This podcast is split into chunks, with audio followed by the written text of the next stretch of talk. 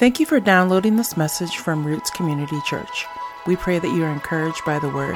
If you are looking for more information, please visit us at rccphoenix.com. We're going to continue our series on love. And so this week we're discussing love and the role it plays in correction. It's the first line there in your notes. The, the role it plays in correction. Now, when most people hear the word correction, they immediately think back to being a child when they did something wrong and their parents had to correct them. And they, they immediately might tense up or they might kind of, ooh, when you talk about correction because they feel like, oh man, this is painful and it's going to uh, come down to some form of pain before it's over when there is some type of correction. but as children, um, when, we, when we associate um, these two things together, correction and punishment, it's almost as if we take the word punishment and say, well, correction is just a big fancy word that my parents use for punishment. And so, um, as children, we quickly learn an incomplete idea of correction as we associate it to punishment. And what I want to, what, what I'm trying to get you to understand is that correction does not always equal punishment. Like if you're driving in your car and you're going somewhere that you've never been before, you're going out on a date with your husband or your wife and you're you're driving and the GPS says, you know, make a right turn and you miss it for some reason. It just says recalculating and then tells you to take the next turn and it corrects your mistake. And in, in that scenario, there's not really any punishment there. Maybe just, you know, having to drive a few extra moments or minutes in the car, but there's not really any punishment. It's just correcting something that went wrong. And so tonight, um, I want to address this idea of, of correction and how love applies to it. Now, uh, when I was little, and I would, uh, when I was really little, and I would mouth off to my mom, which never happened, let's just say that. Um, when I'd mouth off to my mom and I was a really little guy, she would um, just kind of take the opportunity to correct me herself. But as I got a little bit older, and as I got a little bit older and a little bit bigger, and I would mouth off to my mom, which again never happened, uh, she would say something that if you're my age or close to my age, you are probably familiar with. She would say, Go to your room and wait for your dad to get home, right? Whoever said that, your dad to get home, right? and so I would go in there. So it could have been 20 minutes, it could have been three hours and 20 minutes. And I would have just sat there and going through all the stages of grief, right? Like denial, blame, until I get all the way down to acceptance, like, oh, I know it's coming. And so I'd hear the door open, and my dad would come home, and I heard him and mom talking, and then it got quiet. And then I heard the, the, the footsteps coming down the hallway, and then the door opened, and I knew my correction was coming. And he would sit down, I don't know if you're like me, but every once in a while, my dad would say something that would just be totally confusing to me. He would say this He would go, Son, you know, he'd review what I did and how I mouthed off to my mom, not supposed to be doing that. And he, you know, explained to me what was about to happen. And then right before he corrected me uh, physically, he said he would say something like, this hurts me more than it hurts you. And, or he would say something else like, um, um, I'm doing this because I love you. And at that moment, I had a stark revelation. My dad was nuts. He was crazy because I was like, wait, what are you talking about? You love me, so you're going to cause pain to me? I don't love pain. You don't love pain. Let's just work something else out here, right? And I can never really talk myself out of it um, because I was crying or hysterical or whatever, trying to get out, out, of, out of the correction that was coming. And he would say those things to me, and I would think, man, how in the world does this make any sense? And then, as I got older and got married, and I had a child, I understood what I couldn't see as a younger person. I didn't understand that my dad was trying to ward off behavior that would grow in me that was incorrect. I didn't understand that he had seen people go down these paths before and he didn't want me to suffer down that road. And so, although I couldn't understand it, he took the opportunity to correct me. And when I became a father, I realized something I didn't know as a child that love and correction go hand in hand. Love and correction go hand in hand. To the immature, love and correction don't mix. But to the but the mature know that love corrects. The mature understand that love corrects. this seemingly strange blend of love and correction is actually exampled to us by God in Hebrews chapter 12 verses 5 through 11. Here's what it says. And have you forgotten the encouraging words God spoke to you as his children? He said, "My child, don't make light of the Lord's discipline and don't give up when he corrects you." For the Lord disciplines those he loves, and he punishes each one as he accepts, um, each one he accepts as his child. As you endure this divine discipline, remember that God is treating you as his own children. Who ever heard of a child who was never disciplined by its father? If God doesn't discipline you, as he does all of his children, it means that you are illegitimate and not really his children at all. Since we respected our earthly fathers who disciplined us, shouldn't we submit even more to the discipline of the Father of our spirits and live forever? For our earthly fathers disciplined us for a few years, doing the best they knew how. But God's discipline is always good for us, so that we might share in His holiness. No discipline is enjoyable while it is happening, it's painful. But afterward, there will be a peaceful harvest of right living for those who are trained in this way. Right at the, the, one of the first few lines there, it says, My child, don't take light of the Lord's discipline and don't give up when he corrects you. That word corrects in the, in the original language the Bible was written is defined as to train children, to be instructed or taught, or learn as a father would punish his son. It also is a word that is said of those who were molding the character of others by reproof and admonition. So when the Lord corrects us, he is molding our character through instruction, teaching, and sometimes punishment, similar to what a child would receive from their father. I want to go back and, and, and find a different um, part of the Bible that really reflects this, and there's several areas. And the one that I really felt compelled and drawn to this week to share with you is in the Old Testament book of Hosea, and use this as an example of God's correction. now, Hosea is a prophet of the Lord to Israel. He is someone who God uses to communicate to his people. He's someone that God uses to communicate to his people. So, the Old Testament, here's how this was set up a prophet would hear from the Lord, the Lord would speak to the prophet, and the prophet would deliver the message to Israel or to Judah or to another nation that he was trying to warn of something, to, to stop something that they were doing. Or he would meet with the, the, the leaders of that area or the leaders of the tribes, and then they would take that message back to the people of God. Now, Hosea lived approximately 800 years before Christ was born. It's the next line there in your notes. He lived approximately 800 years before Christ was born. So they've had a long period of time where God is not pleased at all with Israel. They have continually chosen other gods and other ways to live that God has forbidden them to pursue in the past. They've turned to worshiping the first god Baal, B A A L for your notes, or Baal, depending how obnoxious you are, and followed in the dad joke, sorry, and followed in the way of the Canaanites who worshiped the pagan god Moloch, where which we have discussed before, which um, one of the major things Moloch required was child sacrifice. They have done this over and over again, spanning several decades they didn't just start doing this a couple of weeks ago or wander off the path a few months ago. They have been doing this for an extended period of time. And God, in His sovereign decision, makes the choice to say, I'm going to step in here and correct them.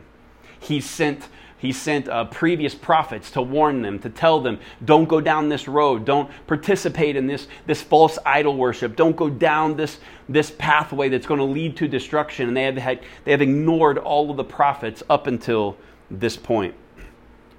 here is where Hosea enters the picture.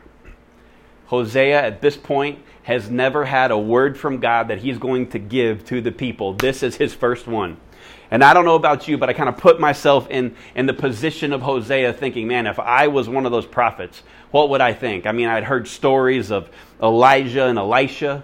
I've heard stories of fire coming out of heaven and burning up the altar and the, and the water. I've heard all these stories of these, these great prophets and the things that they had done, and the Samuel and how he corrects Saul, and Nathan, how he deals with David, and historically all of these prophets. And so if I'm Hosea, I'm thinking, here we go first one is up for me here's gonna i'm gonna be i'm gonna speak something here for god. I'm gonna tell all of israel what he wants to say. And so i'm excited. I'm getting moved from you know the the the the, the bullpen or whatever and i'm getting out into the game. I'm not warming up. I'm going to the batter's box. So here it comes all right?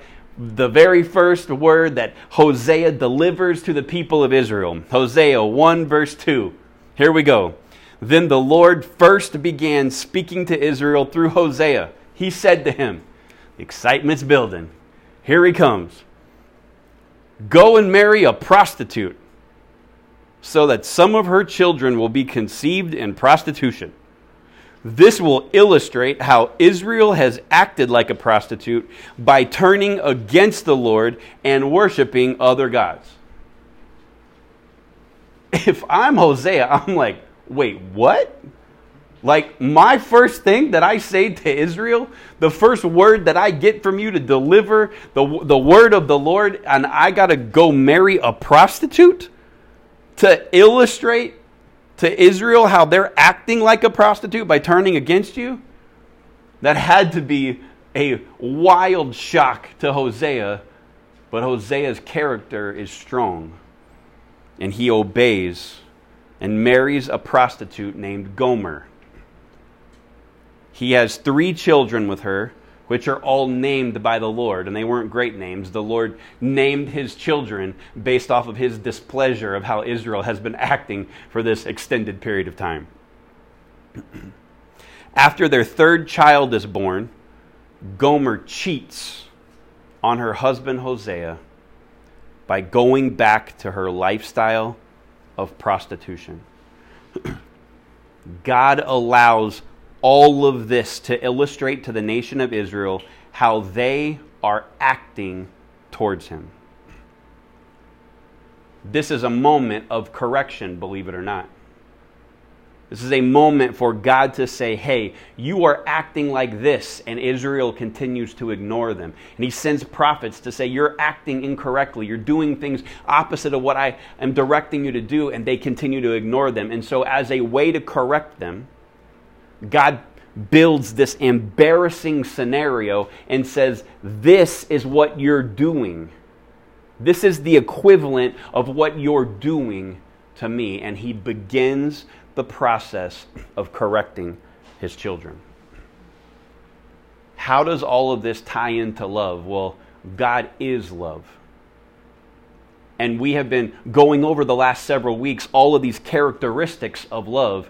And there are three that I want to, to, to show you in this passage uh, three different characteristics of how love is enacted in God's correction. Number one is this love is patient. Love is patient. The original word in the Bible for that is defined as this persevere patiently and bravely in enduring misfortunes and troubles, in bearing the offenses and injuries of others. It also is defined as to be mild and slow in avenging, to be slow to anger and slow to punish. So here's the picture God has watched his people, the nation of Israel, give their hearts and worship to false gods made of wood and stone. They continually reject him and pursue wicked and selfish lifestyles. They're ignoring his word, and so God God loves his people and he knows they can't continue going this way and since he since he he corrects those who he loves, he decides it's time for correction. as I was reading this story of, of Hosea, I was trying to wrap my head around why in the world would he use this as an example? I mean, isn't there a better idea than this than to have your prophet marry a prostitute and say, hey, this is an illustration here for you to watch?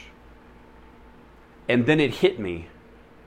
The reason that God did this is because this is a scenario that every single person in Israel and us here today can put ourselves in and start to understand the heartache and the grief that is felt in this scenario. We can all imagine how we, how we, would, we would feel in this same situation. We can imagine the anger, the frustration, and heartbeat, heartbreak that would be experienced in our own flesh and emotions.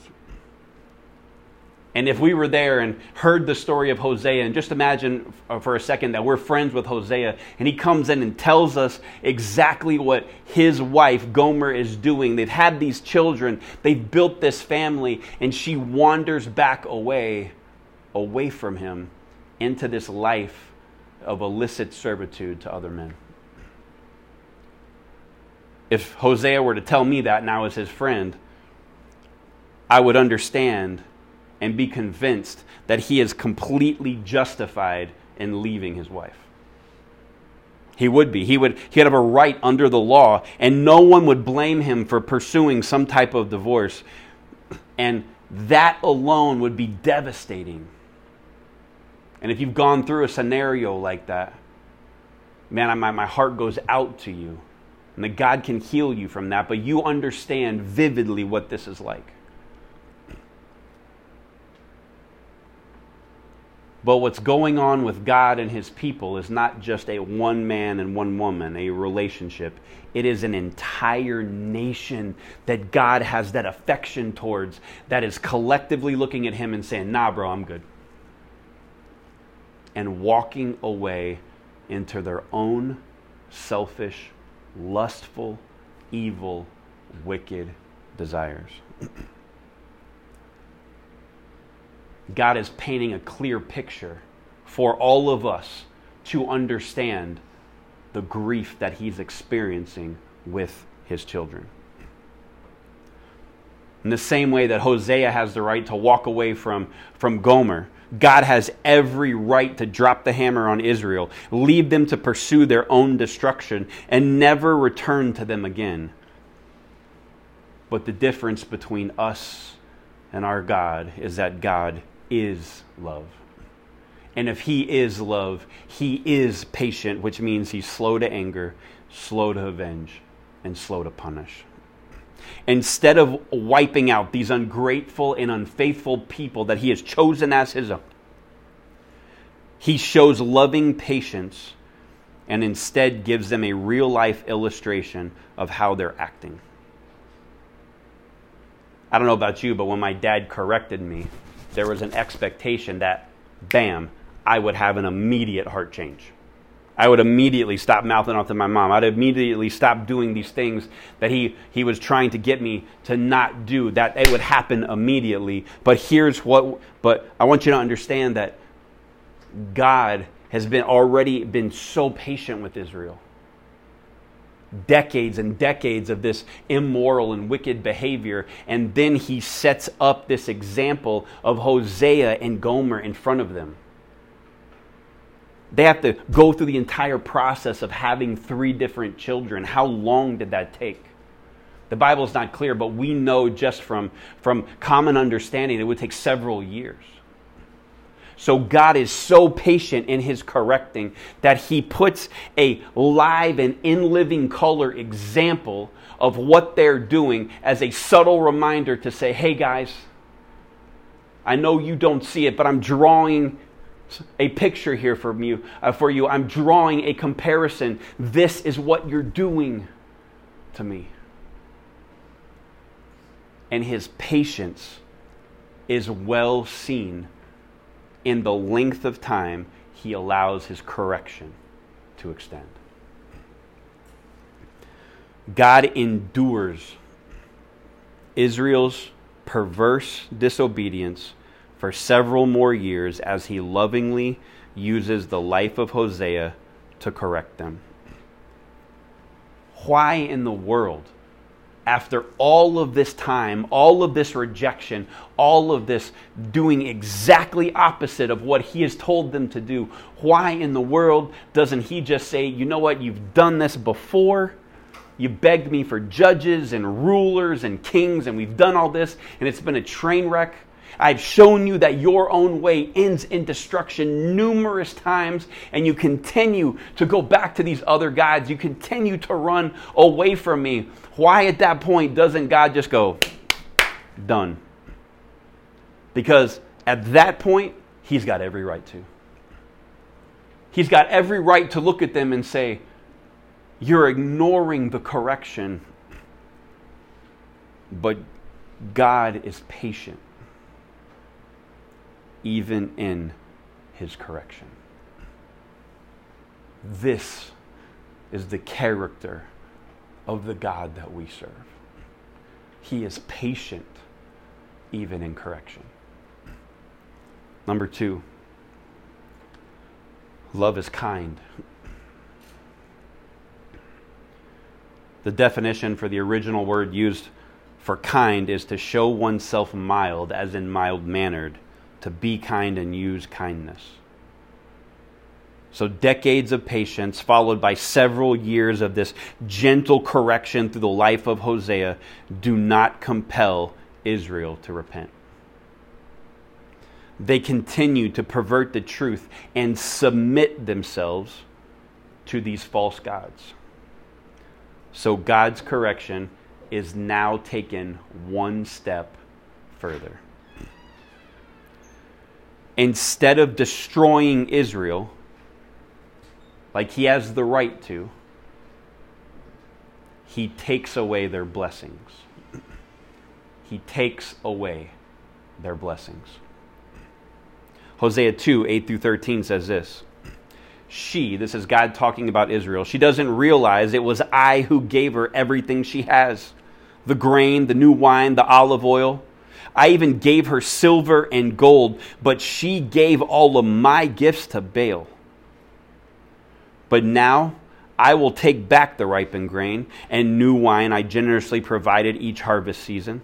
I will take away the wool and the linen clothing I gave to, I gave her to cover her nakedness. I will strip her naked in public while all of her lovers look on. No one will be able to rescue her from my hands. I will put an end to her annual festivals, her new moon celebrations, and her Sabbath days, all her appointed festivals. I will destroy her grapevines and fig trees, things she claims her lovers gave her. I will let them grow into tangled thickets where only wild animals will eat the fruit. I will punish her for all those times when she burned incense to her images of Baal when she put on her earrings and jewels and went out to look for her lovers, but forgot all about me, says the Lord. As I look and I read some of these punishments, these correction that's now gone from warning to giving a different course of action to now he's removing these privileges, these, these um, uh, these blessings that he's bestowed on Israel. He's removing these things, but notice he's still not raising a hand against his children. He's still not doing anything to them. What he's doing is taking things away from them as the next step. And he realizes that this is going to be painful, but it's going to be far less than what Israel deserved. The loving kindness driving God's correction is revealed in the next two verses. Let's look at verse 14 and 6 through 16. After God is saying, I'm going to take these blessings and these things I've given away from Israel, he says, But then I will win her back once again I will lead her into the desert and speak tenderly to her there. I will return her vineyards to her and transform the valley of trouble into a gateway of hope. She will give herself to me there, as she did long ago when she was young, when I freed her from her captivity in Egypt. When that day comes, says the Lord, you will call me my husband instead of my master. God is showcasing unbelievable kindness to his children. To protect them and only take stuff away from them, to get their attention by removing the things that they feel the other gods have given them, these false idols have given them. He shows, and then he takes that kindness to an entire new level by committing that even after he does that, he's going to, he's going to woo her back. God doesn't humiliate Israel, take away the blessings, and then leave Israel begging in the street for him to, to take them back.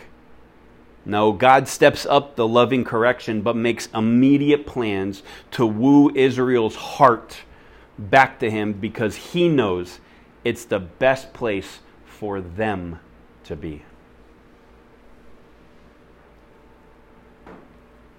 All of this effort, all of this creativity, all of these hoops He is jumping through to show His love and to correct His children why does he keep doing it? Why does he even bother?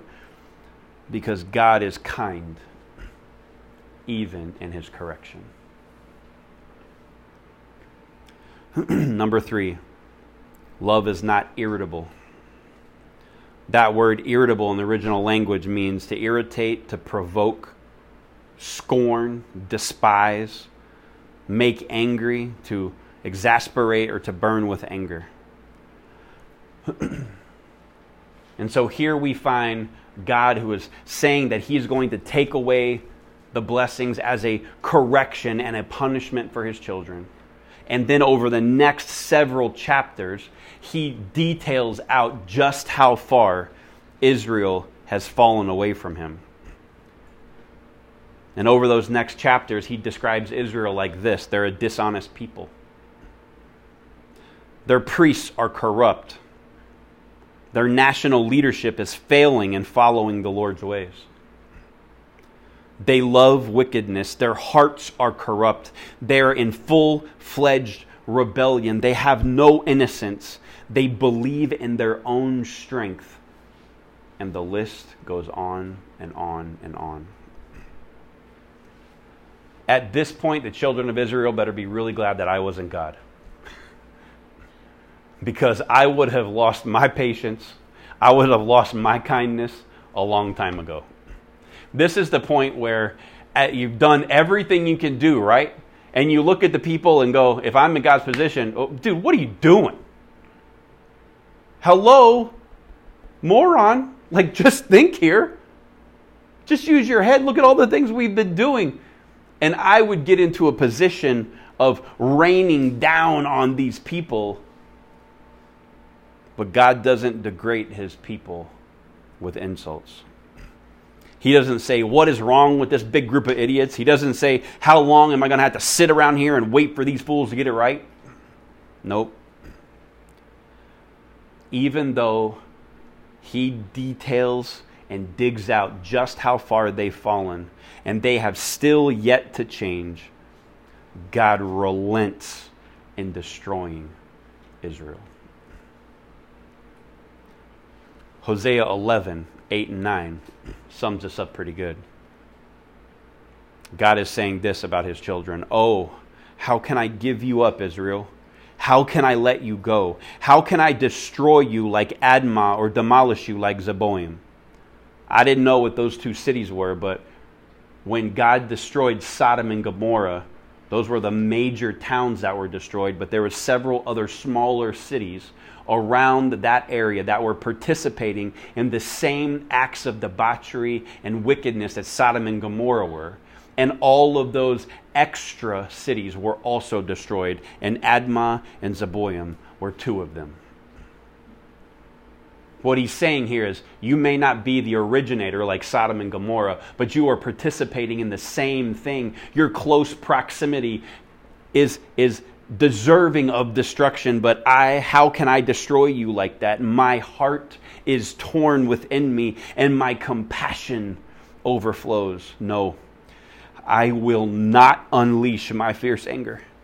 I will not completely destroy Israel, for I am God and not a mere mortal, and I am thankful for that.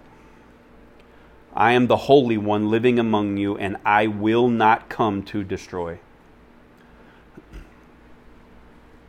So God has warned his people through his prophets. He has set up Hosea and Gomer as this long, real life illustration of you've gone the wrong way, course correct. He has, he has taken the, the correction a little bit further in the punishment by removing the blessings and the things that they are so used to having in their life. And now, in his final act of correction that's mentioned here in Hosea, God allows Israel to experience some fruit of their disobedience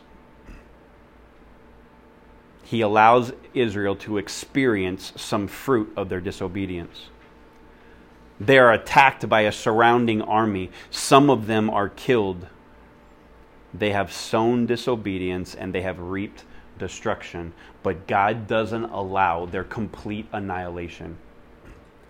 He is given chance and chance and chance because He is loving, He is patient, he is kind. He's not irritable. He's not exasperated with them and saying, oh, just forget it. He doesn't do that. He allows them to taste just a little bit of the fruit that they have grown in their own life through their disobedience.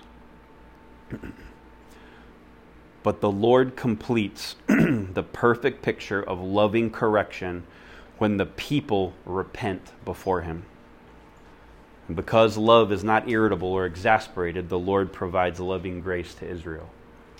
And he promises them if you repent, if you turn from this idol worship to me, Hosea 14, 4 and 9 details what he will do. The Lord says, Then I will heal you of your faithlessness. My love will know no bounds for my anger will be gone forever. I will be to Israel like a refreshing dew from heaven. Israel will blossom like the lily. It will send roots deep into the soil like the cedars in Lebanon. Its branches will spread out like the beautiful olive trees, as fragrant as the cedars of Lebanon. My people will again live under my shade. They will flourish like grain and blossom like grapevines. They will be as fragrant as the wines of Lebanon. O Israel, stay away from idols. I am the one who answers your prayers and cares for you. I am like a tree that is always green. All your fruit comes from me. Let those who are wise understand these things. Let those with discernment listen carefully. The paths of the Lord are true and right, and righteous people live by walking in them. But those but in those paths sinners stumble and fall. How in the world does God offer so many levels of correction, deeper and deeper and deeper? How in the world does He love like that? It's because he is not irritable, even in correction. This story of Hosea shows God's heart and love in the way he corrects his children. And we have a real problem with this in our culture eh, eh, today. We can easily look back at people in the past and actions of people in the past and not understand anything that they were in the middle of or any nuance or details, but sit from our current day, our current view of morality and what is right and wrong, and point back to people and say, How in the world could you do that? How in the world could those people back then do that? If I was in that, if I was a, a, in, in Israel at that time, if I was some of those people that were living during Hosea's day, there's no way in the world I would do that. Really. Is there enough love for God in our life that we would stand against the millions of people in that culture and not participate in any way in the things that they have built this environment to say are okay? I would love to sit here and say, you know what, I would be one of those people. But I'm not absolutely sure that I wouldn't have followed the crowd at least for a while. I can't imagine what it's like to live in that time where God would say, Because of my disobedience, my heart is torn within me. It's kind of like when my dad would come to correct me in the time where he wouldn't physically discipline me. He would look at me and say, I'm not going to do anything. I'm just really disappointed. It was worse. I was almost begging for the for the physical discipline at that point because that would go away in a few moments, but knowing that I had let my father down stuck with me far longer.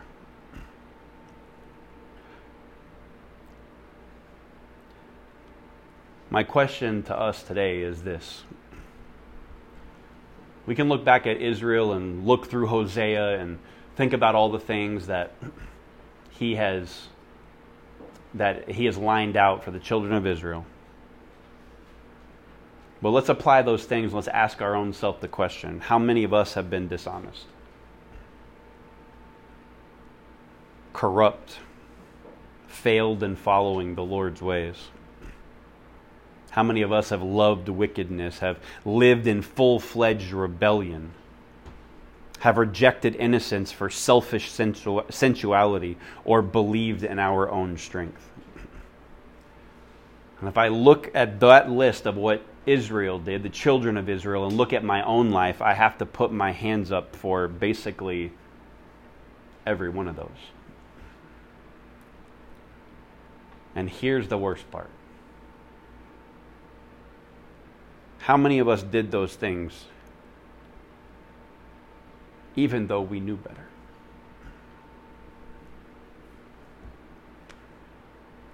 Yeah, that's me. Even though I heard the gospel growing up, even though I was raised in the church, even though I spent time in ministry,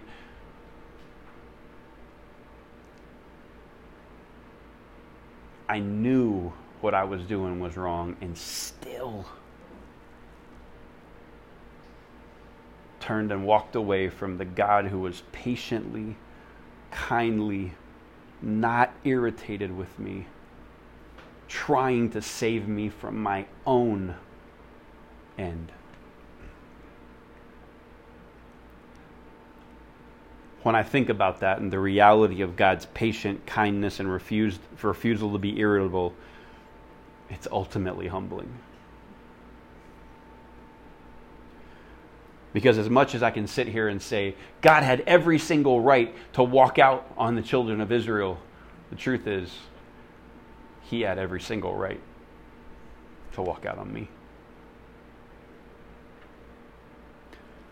But He lovingly corrects us as His children to bring us into a place of submission. As believers in Christ, we need to become comfortable receiving perfect correction from a perfect heavenly Father. Matt, how can you say that? Let me read Solomon, Proverbs chapter 12, verse 1. To learn, you must love discipline. It is stupid to hate correction. So, if we're going to be his children, we're going to be his disciples, if we're going to pursue after him the way he has lined out for us in Scripture, we've got to become comfortable with his correction. Because he corrects those he loves.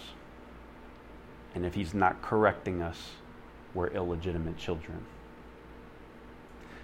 God doesn't have illegitimate children. He has the ones who have put their faith and trust in Christ and have been reconciled to Him. And if that is you, my friend, correction will come your way because none of us are perfect. When correcting us, we see in Hosea that the Lord may show us an embarrassing situation similar to our own to get us to course correct. He may remove or delay a blessing that we have or are asking for. He may reveal what we are truly doing in the open. He may allow us to experience part of the fruit of our disobedience. Those are just a handful of things that God may use to correct us, but your Father knows how you are designed, and He knows which correction you need to get back on course. God corrected many things in Israel during the time of Hosea, including their affections, their desires, their attitudes, behavior, their thinking, and their words. We can expect God to correct those things in us as well. How will He correct them? He changes our heart. Because everything I just read affection, desire, attitude, behavior, thinking, and words all flow from here. We need to see his correction as the act of a loving and perfect heavenly Father instead of an indictment of our failure. I'm going to say that again. We need to see God's correction as the act of a loving and perfect heavenly Father instead of an indictment of our failures. We will not be perfect in following the Lord. And the best part is, God already knows it. He already knows that we will not be perfect. When we go the wrong way, He will correct our course. Why doesn't He jump on us and hide behind a cloud and zap us with a lightning bolt from heaven when we do all this stuff that's wrong? Because He's patient, He's kind, He's not irritable, even in His correction.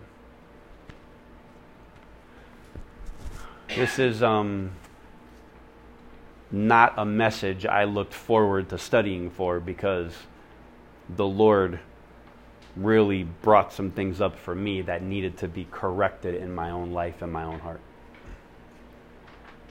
My assumption here is that I'm presenting this to you because there are some things that the Lord may want to correct in you. If He does, and if He is correcting you, I want you to first let go of the tension, stop wincing, and oh my goodness, here comes the pain stop for a second.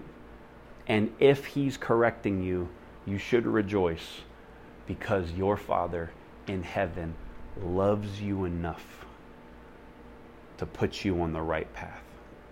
He loves you enough to, to correct some incorrect things that are in us. He loves you enough to discipline you into the best way to live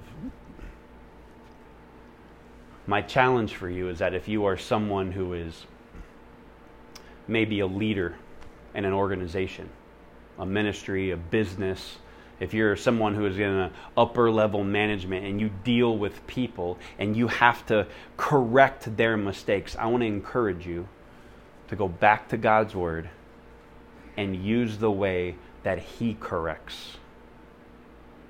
Use the, the loving approach that He gives in his times of correction. If you're a parent, I want to challenge you. I want you to go back to the Lord and I want you to think of the way that you are correcting your children and I want you to ask Him a question. Am I correcting them from a position of love? Am I correcting them the way you corrected me? And take our correction, our punishments, the way we discipline, and don't line it up against what anybody else says or what anybody else does, but, take His word and line our actions up against His word. And if we're not correcting in love the way He's designed for us, I'm going to encourage you to change your approach. I'm going to encourage you in every scenario where you have to be the one who corrects someone else to correct them in the way that God corrected you. My guess is there wasn't a lot of yelling, there wasn't a lot of screaming, there wasn't a lot of frustration or irritability. There wasn't unkind words or lack of patience. No, because God is love and He is all of those things. If you're a parent and you've made a mistake in correcting your children, you know what that makes you? Human. So I don't want you to heap guilt upon yourself because I've done that. In moments where I have corrected not the way that God corrects me in my own scenarios with my own children, my own child. I've had to course correct because we're not perfect and God knows that. But now we have a direction to go as we raise and steward the kids that God has given us.